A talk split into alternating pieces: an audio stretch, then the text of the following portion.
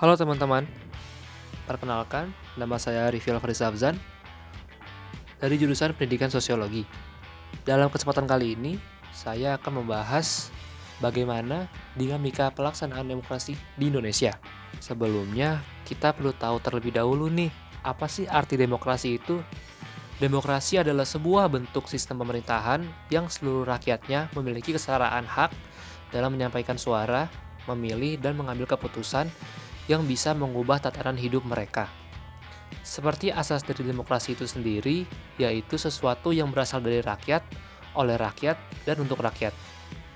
Dari pengertian dan asas demokrasi tersebut, apakah Indonesia sebagai negara demokrasi sudah mengimplementasikan di kehidupan bernegaranya? Menurut saya belum.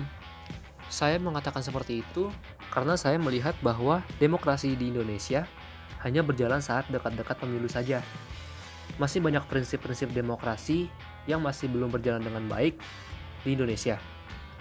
Dari beberapa prinsip tersebut, masih ada beberapa poin yang masih kurang diperhatikan oleh pemerintah Indonesia. Yang pertama, prinsip kebebasan berpendapat. Kebebasan berpendapat ini masih menjadi isu besar di Indonesia, apalagi kepada orang-orang yang ingin mengkritik kinerja pemerintahan.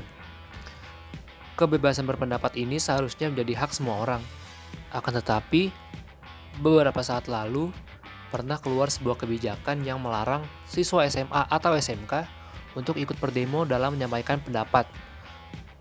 Dan terlebih lagi mereka diancam dikeluarkan dari sekolah jika ikut aksi tersebut. Yang kedua, peradilan tidak memihak dan bebas.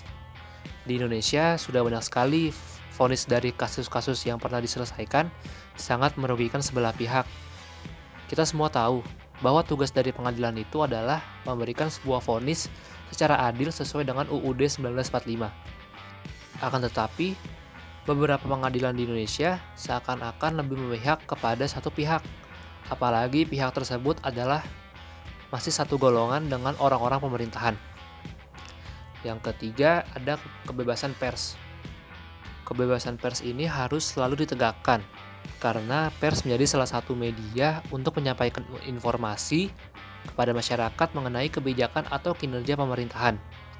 Akan tetapi, kebebasan tersebut banyak dikekang oleh beberapa kalangan. Seperti saat terjadi demo Omnibus Law kemarin, banyak sekali kawan-kawan pers yang sedang meliput demo Omnibus Law mendapatkan tindakan represif dari aparat kepolisian. Hal ini menunjukkan bahwa Indonesia sendiri belum mengimplementasikan prinsip-prinsip dari demokrasi ke dalam kehidupan bernegaranya.